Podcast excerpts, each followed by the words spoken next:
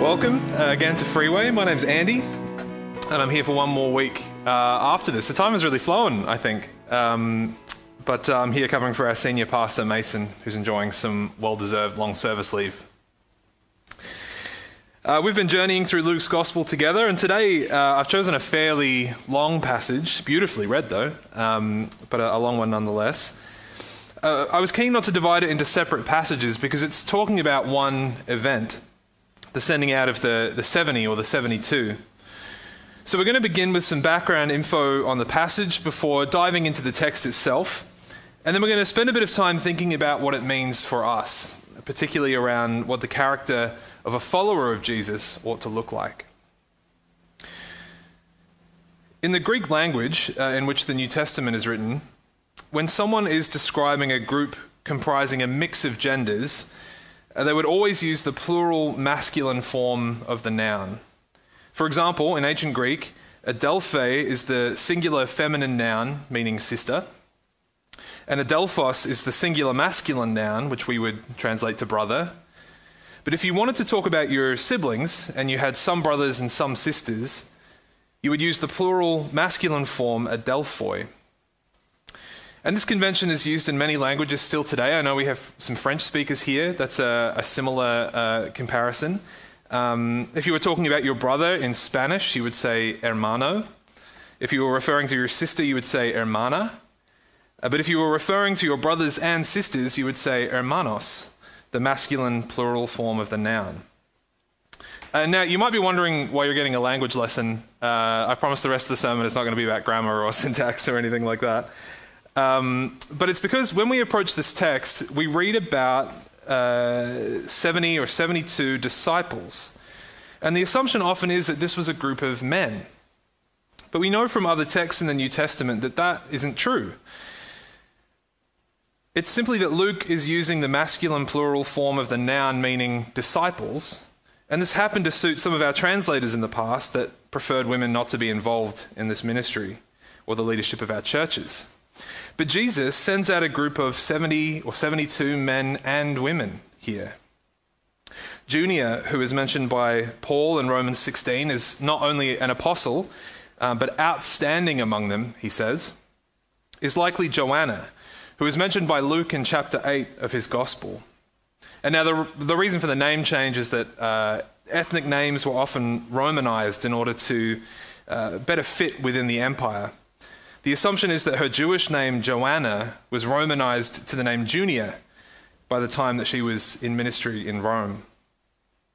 Interestingly, Bible translators for hundreds of years weren't comfortable with the idea of a woman being a disciple of Jesus, or being sent out as one of the 72, or being present at his crucifixion and resurrection, then going on to lead and to plant churches, being equal in status with Paul. So they changed her name to Junius insisting that this was the masculine equivalent of her name, a bit like changing Andrea to Andrew. The thing is, there's no such use of the name Junius anywhere in ancient literature, um, so they were caught out eventually, and her name was changed back. All of this is to say that when we enter the text here this morning, we understand that Jesus is sending out both men and women, uh, all of them disciples, followers of Jesus. And now, depending on the version of the Bible that you're looking at, you might find uh, that your text says 72, or it might say 70. One of the theories uh, put forward for this is that the number comes from Genesis 10, where there are a list of names, and these names are each one indicative of the number of nations in the world. In the Hebrew manuscripts of Genesis 10, there are 70 names, but in the Septuagint, the uh, early Greek translation, uh, there were 72 names. Therefore, those copying Luke's gospel invariably chose which number suited them best. And still today, you'll see the number changes between translations. In fact, as I prepared this message, the NRSV, which is the version I was using, was updated, and they changed the number from 70 to 72. The fact remains, however, that Luke is hinting toward the idea that the gospel and inclusion in the kingdom and in the family of God will soon be for all people, not only for the Jewish people. So, with some background covered, let's turn to the text. Um, we read from verse 1 that the Lord appointed 70 or 72 others and sent them on ahead of him in pairs to every town and place where he himself intended to go. He said to them, The harvest is plentiful, but the laborers are few. Therefore, ask the Lord of the harvest to send out laborers into his harvest. Go on your way. See, I'm sending you out like lambs into the midst of wolves. Carry no purse, no bag, no sandals, and greet no one on the road. Whatever house you enter, first say, Peace to this house. And if anyone is there who shares in peace, your peace will rest on that person. But if not, it will return to you. Remain in the same house, eating and drinking, whatever they provide, for the laborer deserves to be paid. Do not move about from house to house. Whenever you enter a town and its people welcome you, eat what is set before you, cure the sick who are there, and say to them, The kingdom of God has come near to you. But whenever you enter a town and they do not welcome you, go out into its streets and say, Even the dust of your town that clings to our feet we wipe off and protest against you. Yet know this the kingdom of God has come near. I tell you, on that day, it will be more tolerable for Sodom than for that town. Australian New Testament scholar Leon Morris tells us that the harvest is plentiful means that there is much work to do that the labourers are few, that they must not delay. It means also that they must look to the Lord of the harvest to send out labourers into his harvest, as well as for their own strength and guidance. Prayer for more workers for God is a duty resting on those who labour for him, he writes. On verse 7 in particular, which reads, Remain in the same house, eating and drinking whatever they provide, for the labourer deserves to be paid. Do not move about from house to house. Morris writes This is a principle of wide application that has sometimes been overlooked in Christian activities. If the laborer is worth their wages, they are not worth more. The disciples are not to go from house to house. That would mean engaging in a social round and being entertained long after they have done their work. There is an urgency about their mission. They must press on. Similarly, another Australian New Testament scholar, Brendan Byrne, writes There is a far greater premonition of hostility and rejection. The missionaries who go before Jesus will be vulnerable, like lambs sent among wolves. Like him, they will experience both hospitality and inhospitality, acceptance and rejection. Rejection, they had to counter with prophetic gestures signaling the imminence of the kingdom. So we could understand that the work of God is both urgent and not always well received. Jesus continues Woe to you, Chorazin! Woe to you, Bethsaida! If the deeds of power done in you had been done in Tyre and Sidon, they would have repented long ago, sitting in sackcloth and ashes. But at the judgment, it will be more tolerable for Tyre and Sidon than for you. And you, Capernaum, will you be exalted to heaven? No, you'll be brought down to Hades. Whoever listens to you listens to me, and whoever rejects you rejects me, and whoever rejects me rejects the one who sent me. Now, Jesus here mentions three ancient cities Sodom, Tyre, and Sidon, all of whom were cities that prophets pronounced destruction upon for their depravity and their rejection of God. Chorazin, Bethsaida, and Capernaum are all places that rejected Jesus and for this reason, Jesus says that whoever rejects me rejects the one who sent me, therefore God. Similarly, the 70 or 72 are given authority to represent Christ, and those who reject them are similarly rejecting God, which we read will go worse for them than it did for Sodom, Tyre, or Sidon. Byrne reflects on these passages, writing, The tone then is grim but the narrative prepares modern Christians for the rejection that will inevitably be their lot as emissaries of the kingdom. It's all part of Luke's wider theme of seeking to incorporate the rejection of Jesus in Jerusalem and the subsequent rejection of the Christian gospel by most of Israel within the wider saving plan of God. Rejection of the 72 is also rejection of Jesus and ultimately rejection of the one who sent him into the world to offer the hospitality of God. Rejection is painful, but God's grace can overcome it and ultimately win through. From verse 17, we read that the 70 returned with joy, saying, Lord, in your name even the demons submit to us. He said to them, I watched Satan fall from heaven like a flash of lightning. See, I have given you authority to tread on snakes and scorpions, and over all the power of the enemy, and nothing will hurt you. Nevertheless, do not rejoice at this that the spirits submit to you, but rejoice that your names are written in heaven. On this, Indian Baptist theologian Takatemjen Ao writes, They'd begun to understand that in the name of Jesus, they were capable of doing great things. They began with love for Jesus and ended with the power to overcome the world. However, Jesus warned them not to be overexcited by their power, for it was not power that brought them into the kingdom of God.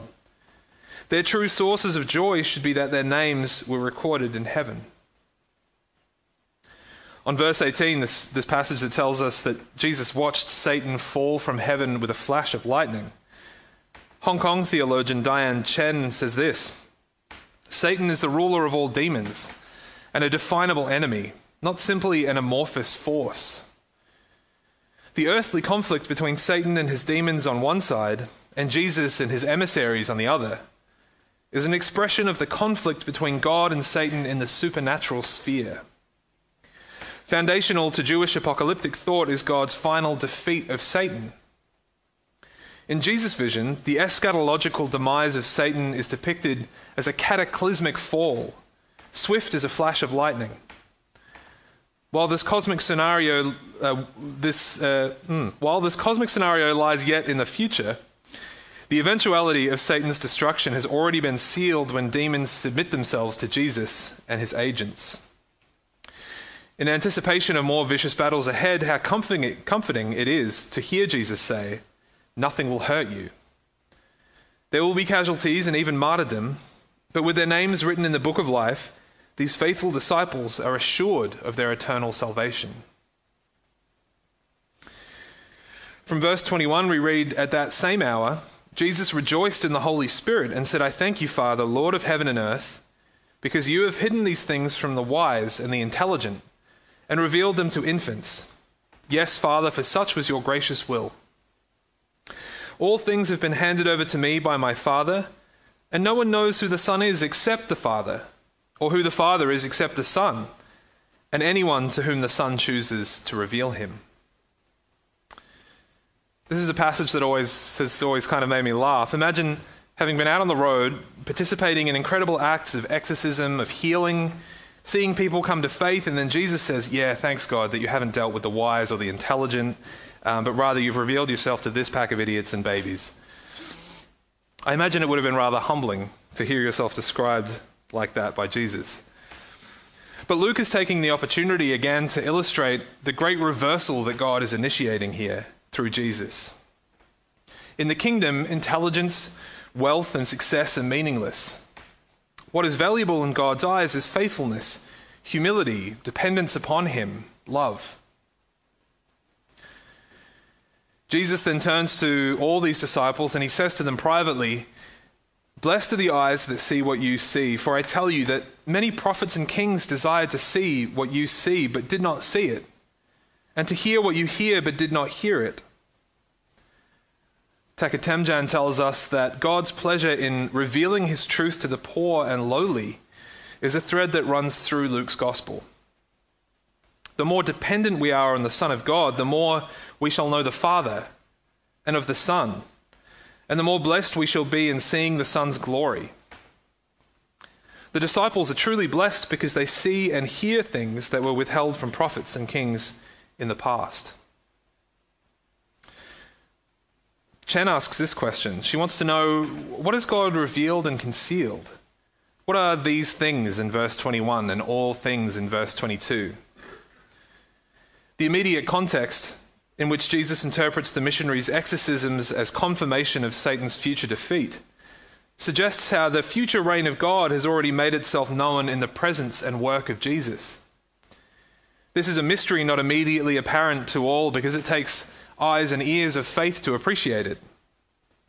The messianic focus of Jesus' ministry lies not in the elimination of Rome or empire, but in bringing people to physical, spiritual, and communal wholeness. So, what does this mean for us, and how can we understand it in our context today? Well, we could perhaps make a connection to the way we think about mission and ministry and suggest that we ought to embody something of the urgency and seriousness with which the 72 were sent out to teach about the kingdom of God. We could think about how we deal with rejection or how we offer hospitality. But instead, I want to stick with these last few verses and consider what is the character of a disciple of Jesus like?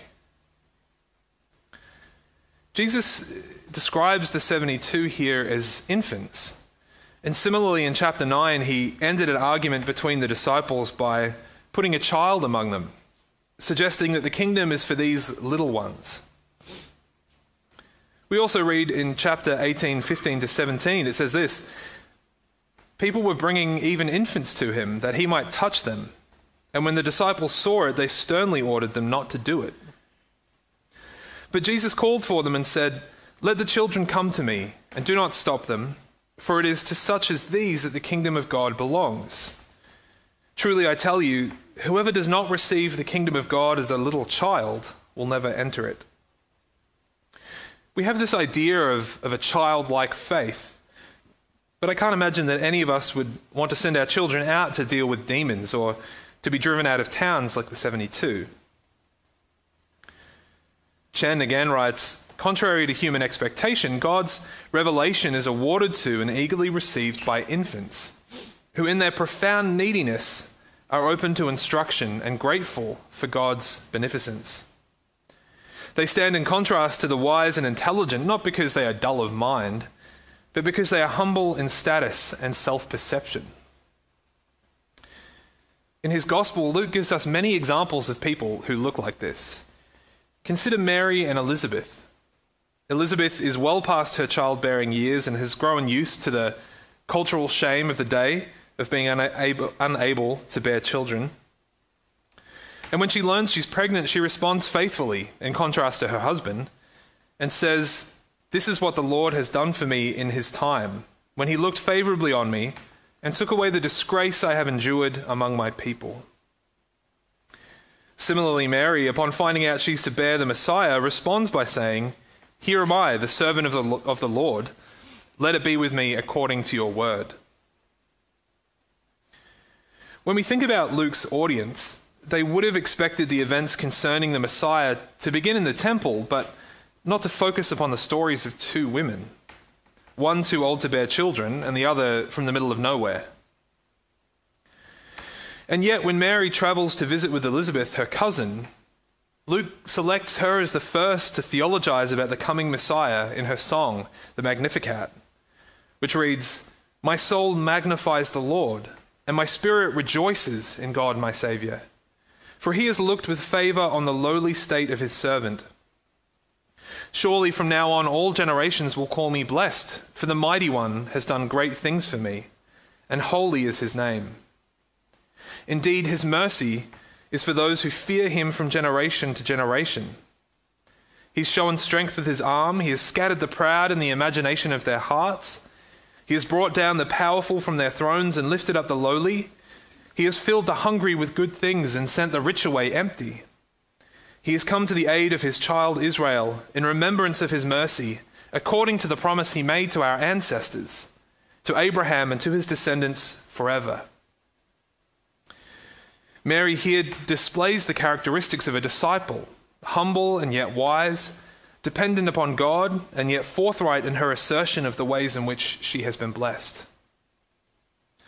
By contrast, Jesus constantly comes up against the religious leaders of the day who have become so entrenched in their usual way of doing things that few of them can recognize God even when they meet him face to face. Chen writes that as for those deemed wise and intelligent by human standards, God paradoxically withholds his mysteries from them. They are not lacking in mental, mental faculty per se, but their hardness of heart prevents them from discerning the saving purposes of God. Found among them are the Pharisees and the scribes who know so much about the law, yet fail to perceive the ways in which Jesus' teaching and healings reveal the heart of the matter.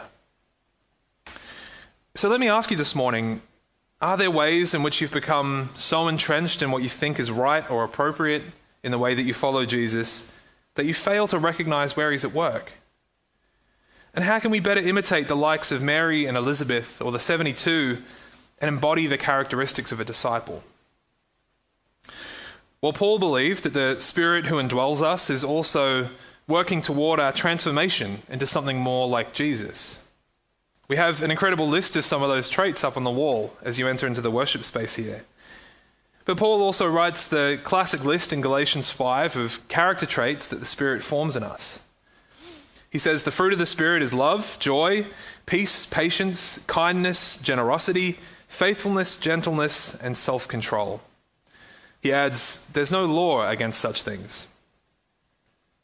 But he continues, and those who belong to Christ have crucified the flesh with its passions and desires. If we live by the Spirit, let us also be guided by the Spirit. Let us not become conceited, competing against one another, envying one another. So we could understand that forming the character of a, a, a, disciple of Jesus happens in partnership with God. That it's not something the Spirit does while we're asleep, but something that we have to work toward as well. We read in Galatians that we have to put to death the flesh and live according to the will of God, guided by the Spirit. And now, the way this is sometimes understood is that anything earthly or fleshly is bad, and anything spiritual must be good. But this isn't what Paul is referring to. What, he, what he's contrasting here is our inclination as humans toward living for ourselves versus God's desire for us to live for Him and for our communities. The Greek term that he's using here is sarx, which is generally a negative term referring to making decisions or doing actions according to oneself alone, done apart from God. Now, this includes even things that are perfectly respectable and not actions that might fall into the category of sin. The idea being that these decisions or actions proceed out of the part of us that has not been transformed by God. So we could say then that the defining characteristic of the follower of Jesus is a recognition of our dependence upon God. Not only for nice or good things that happen to us or things that we do, but indeed for all things. In John's Gospel, the author records Jesus saying to his disciples that I am the vine, you are the branches. Those who abide in me and I in them bear much fruit, because apart from me, you can do nothing. As I thought this week about how one becomes more dependent upon God, I figure the only way to do it is to remove the other things in our lives upon which we have become dependent. So let me conclude by asking you what are the things that you're dependent upon in your life, if not God? And what would it look like to increase your dependence upon Him by removing some of these things from your life? Let's pray together. Loving God, we're grateful for the way in which you have saved us and brought us into your family. We give thanks that we are indwelled by your Spirit, empowered for the ministry of reconciliation, but that, Spirit, you are also transforming us more and more into someone who looks like Jesus. We pray, God, that as uh, we consider what it means to follow you, that, Lord, you would uh, help us to partner with you in this transforming work, but that you would help us to increase our dependency upon you in whichever way that might look for each of us. We pray, God, for your blessing as we um, endeavor upon this and ask that, God, uh, as a community of believers, we would be able to truly say that we are dependent upon you, God. So we ask for your blessing in all things. In Jesus' name, amen.